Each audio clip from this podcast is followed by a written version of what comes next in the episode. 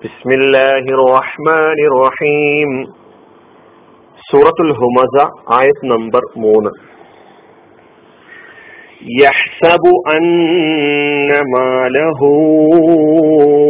أخلده നിശ്ചയം അവന്റെ സമ്പത്ത് അവനെ ശാശ്വതനാക്കിയിരിക്കുന്നുവെന്ന് അവൻ വിചാരിക്കുന്നു നിശ്ചയം അവന്റെ സമ്പത്ത് അവനെ ശാശ്വതനാക്കിയിരിക്കുന്നുവെന്ന് അവൻ വിചാരിക്കുന്നു. ഇതാണ് മൂന്നാമത്തെ ആയത്തിന്റെ അർത്ഥം. അപ്പൊ സമ്പത്തിനോട് കുറിച്ചുള്ള നമ്മുടെ നിലപാട് നിലപാട് എന്തായിരിക്കണം എന്ന് കഴിഞ്ഞ ക്ലാസ്സിൽ പറഞ്ഞു.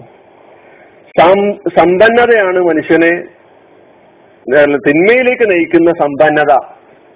അത് സമ്പത്തിനോട് സ്വീകരിക്കുന്ന നിലപാടുകൾക്കനുസരിച്ചാണ് എന്ന് നമ്മൾ കഴിഞ്ഞ ക്ലാസ്സിൽ പറയുകയുണ്ടായി. ഇവിടെ വീണ്ടും അത് തന്നെ ഉണർത്തുകയാണ് ഒന്നുകൂടി. കാരണം മനുഷ്യൻ അല്പം അനുകൂലമായ സാഹചര്യങ്ങൾ ലഭിക്കുന്നതോടുകൂടി എല്ലാം മറക്കുകയും തന്നെ സൃഷ്ടിച്ച നാഥനെ അടക്കം തന്നെ തള്ളിപ്പറഞ്ഞ്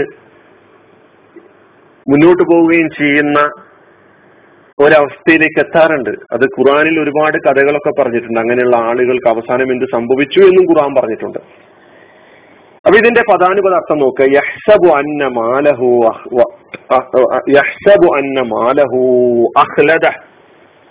യഹ്സബു അവൻ വിചാരിക്കുന്നു. അവൻ വിചാരിക്കുന്നു. അവൻ കരുതുന്നു. മുലാരിയ ഫേലാണ് യഹ്സബു എന്നത്. ഹസീബ യഹ്സബു വിചാരിച്ചു കരുതി എന്നാണ് അർത്ഥം. അവന്റെ വിചാരം. അപ്പൊ ഹസിബ യഹ്സബു എന്ന് പറയുമ്പോഴാണ് വിചാരിച്ചു കരുതി എന്നുള്ള അർത്ഥമുള്ളത്. അത് മനസ്സിൽ വെക്കുക അന്ന നിശ്ചയം. മാലഹു മാൽ എന്ന പദം നേരത്തെ വന്നു. ധനം എന്നാണ് അർത്ഥം. പിന്നെ അതിന്റെ കൂടെ ഹു ലമീറാണത് ഹു എന്ന് പറഞ്ഞാൽ അത് സോറി അവൻ എന്നുള്ള അർത്ഥത്തിലാണ് ഇവിടെ വന്നിട്ടുള്ളത്. മാലഹു അവന്റെ ധനം. യഹ്സബു അവൻ വിചാരിക്കുന്നു അന്ന നിശ്ചയം മാലഹു അവന്റെ ധനം.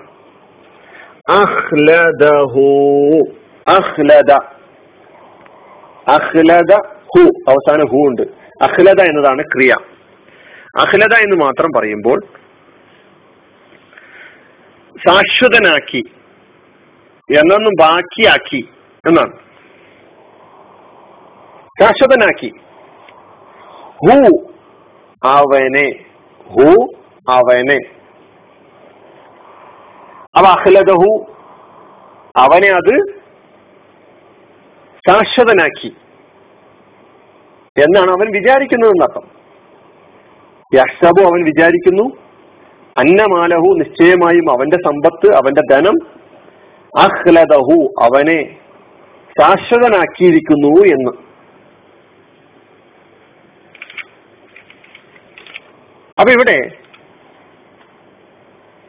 മരണവിചാരമില്ലാത്തവനായി തീർക്കു ഇല്ലാത്തവനാക്കി തീർക്കുന്നു എന്നതാണ് ഈ സ്വഭാവം സ്വീകരിച്ച ആളുകളുടെ പ്രത്യേകത.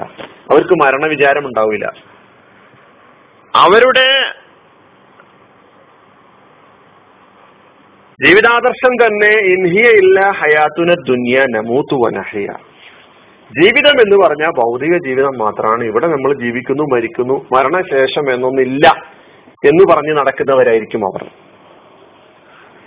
എന്നാൽ അവരുടെ പരമമായ ദൈവം ഇലാഹും റബ്ബും ഒക്കെ തന്നെ സമ്പത്തായിരിക്കും. അവർ ലായിലാഹ ഇല്ലല്ലാഹ് എന്നല്ല പറയല്ല അവരുടെ അവർ പ്രഖ്യാപിക്കുകയോ പ്രഖ്യാപിക്കുകയോ ചെയ്ത് പ്രഖ്യാപിക്കുന്നില്ലയോ എന്നുള്ളതല്ല. അവരുടെ പ്രഖ്യാപനം ലായിലാഹ ഇല്ലൽ മാൽ ദൈവം ഇലാഹ് മാലാണ് എന്ന് പറഞ്ഞു നടക്കുന്നവരായിരിക്കും അവർ.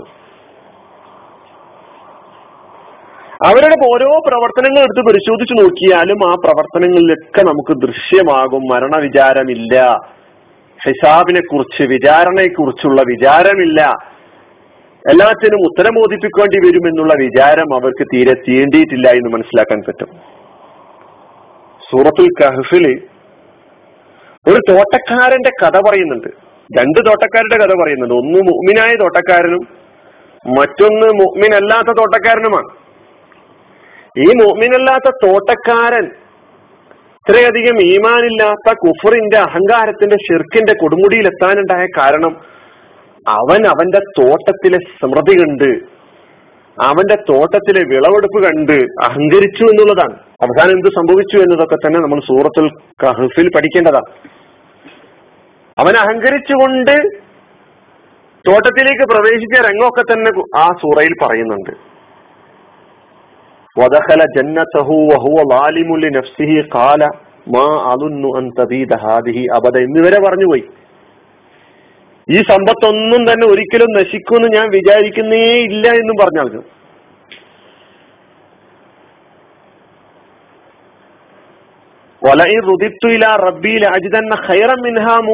എന്നും കൂടി പറഞ്ഞു. ഇനി നിങ്ങൾ പറയുന്ന പോലെ ഒരു പരലോകം ഉണ്ടെങ്കിൽ ആ വിശ്വാസിയായ തോട്ടക്കാരനോട് പറയാണ് ഇനി നീ ഇപ്പോൾ പറയുന്ന പോലെ ഒരു പരലോകം ഉണ്ടെങ്കിൽ അവിടെ ഇതിനേക്കാളും മികച്ച തോട്ടം എനിക്ക് കിട്ടും എന്നും അഹങ്കാരത്തോടു കൂടി പ്രഖ്യാപിച്ചു. അപ്പൊ നമ്മുടെ നമുക്ക് നമ്മൾ ആലോചിച്ച് നോക്കേണ്ടതുണ്ട് നമ്മുടെ സ്വത്ത് നമ്മുടെ പറമ്പ് നമ്മുടെ റിയൽ എസ്റ്റേറ്റ് നമ്മുടെ ബിൽഡിങ്ങുകൾ നമ്മുടെ ബിസിനസ്സുകൾ നമ്മെ ഈ ഒരു വിചാരത്തിലേക്ക് എത്തിക്കുന്നുണ്ടെങ്കിൽ ഈ ബിൽഡിങ്ങുകളും ഈ റിയൽ എസ്റ്റേറ്റും ഈ പറയപ്പെട്ട സമ്പത്തും ഒക്കെ തന്നെ നാളെ നമുക്ക് പ്രതികൂലമാകുന്ന നരകം വാങ്ങിത്തരുന്ന സമ്പത്തുകളായി മാറും എന്ന് മനസ്സിലാക്കേണ്ടതുണ്ട്. അള്ളാഹു സുബാനോ തല നമ്മെ കാത്തുരക്ഷിക്കുമാറാകട്ടെ. അലഹമുല്ലാ റബിൻ അസ്സാം വലൈക്കും